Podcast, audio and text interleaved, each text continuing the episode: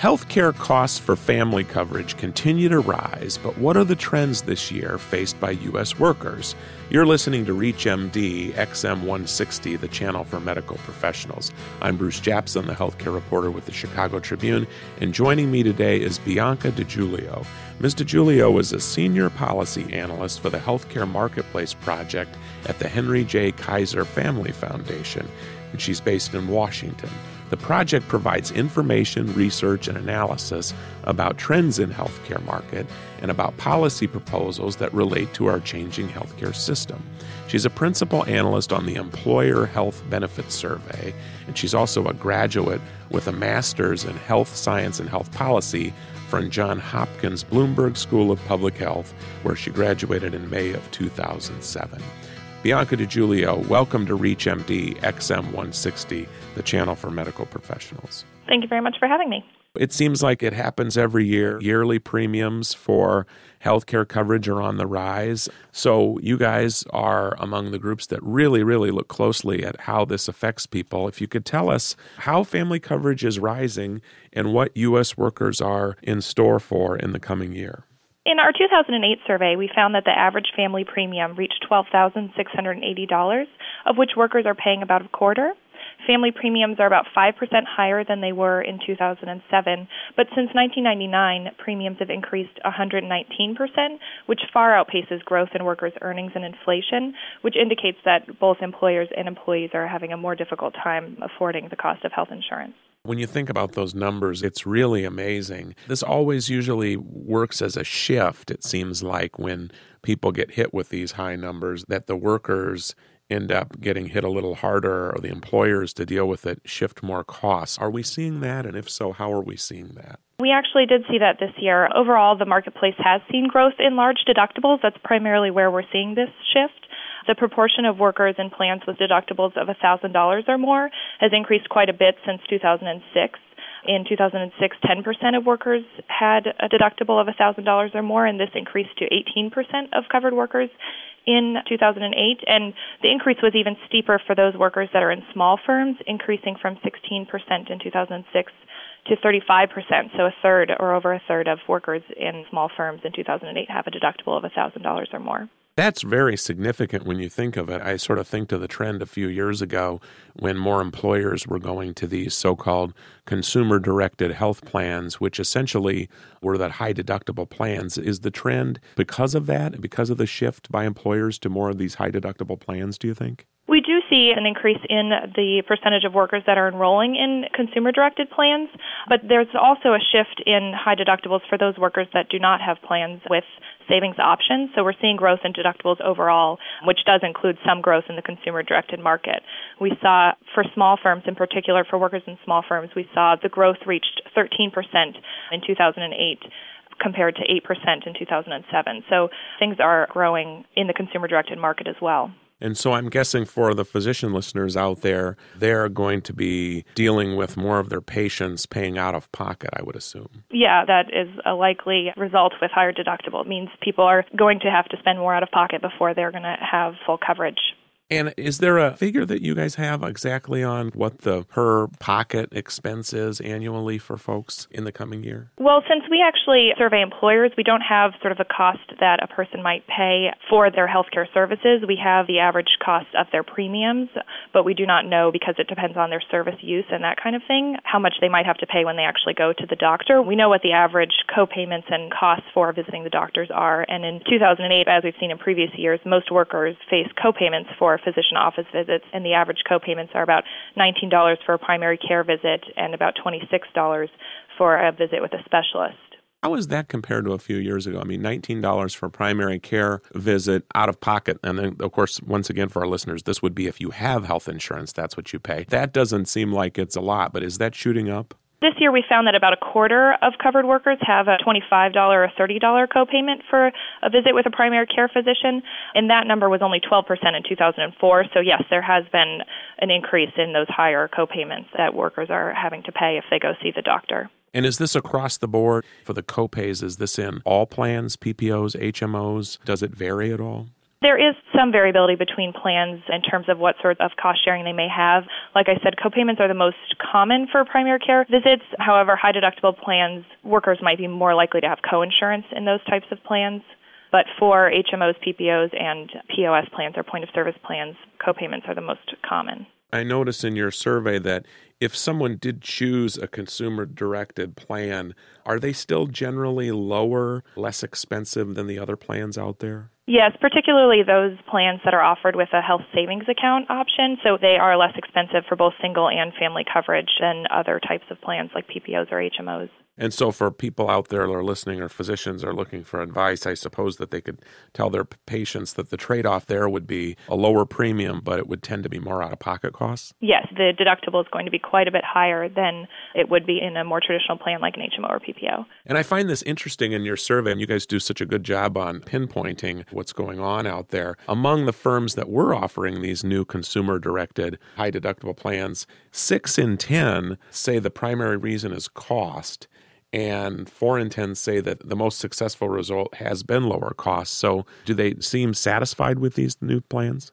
These are sort of their opinions on why they wanted to offer the plan in the first place. We also did ask sort of what their biggest challenge was, and we find that educating and communicating the change in benefit was one of the higher ranked challenges that they faced. So while they might feel that these plans are going to be helpful in lowering cost or those sorts of things, they also find that since they are complicated plans and trying to explain to workers that they're going to have to pay more out of pocket seems to have been a challenge for them in this past year. Well, if you're just joining us, or even if you're new to our channel, you're listening to ReachMD XM 160, the channel for medical professionals. I'm Bruce Japsen. I'm the healthcare reporter with the Chicago Tribune. And joining me today is Bianca DiGiulio. She's a senior policy analyst for the Henry J. Kaiser Family Foundation, and they are experts in the field of healthcare policy and analysis. And we're talking about yearly healthcare premiums for family healthcare coverage are on the rise again in 2008, up 5%. And many more workers are seeing higher deductibles. And if you could, Bianca, you could elaborate a little bit on the small businesses out there. We're in an economic downturn. They're getting hit really hard once again, aren't they?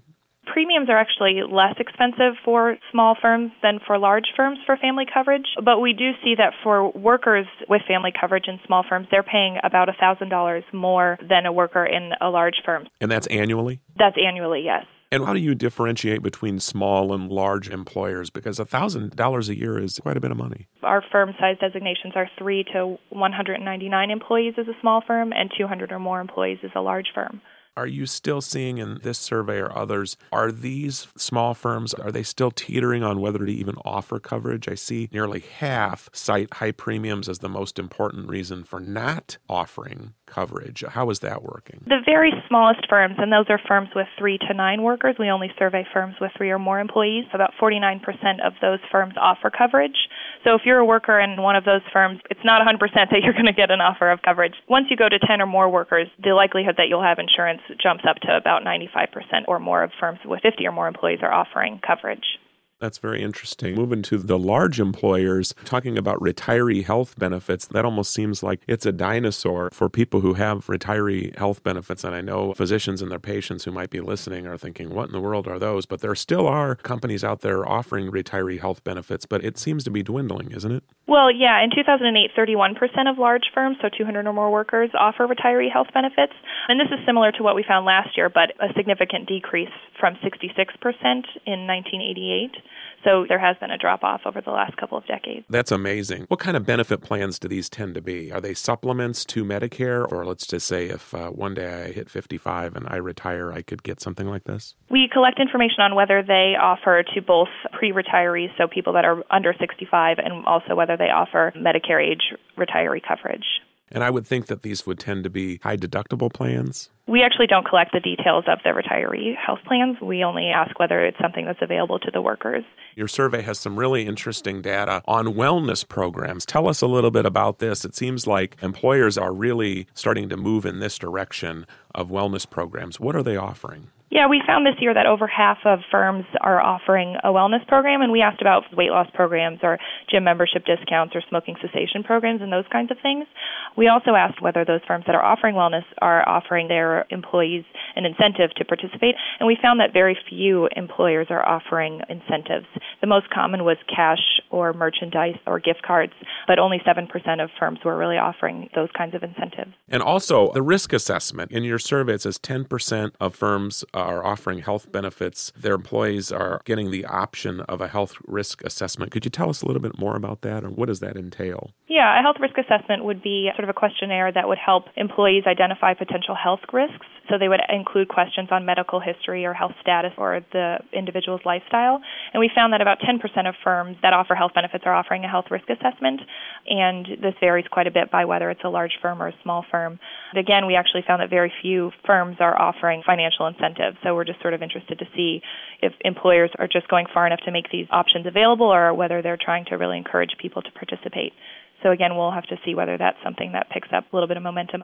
Because it seems to me when I've heard about this, and maybe physicians are hearing from their patients about whether to even take a health risk assessment, it's usually tied to, hey, get a gift card, and then you can fill out this health risk assessment online and so forth. Is that generally how it works? Yes, it usually would be online, but then it would really be sort of targeted towards helping them improve their health and identify where different areas that they might be able to improve their lifestyle or health status.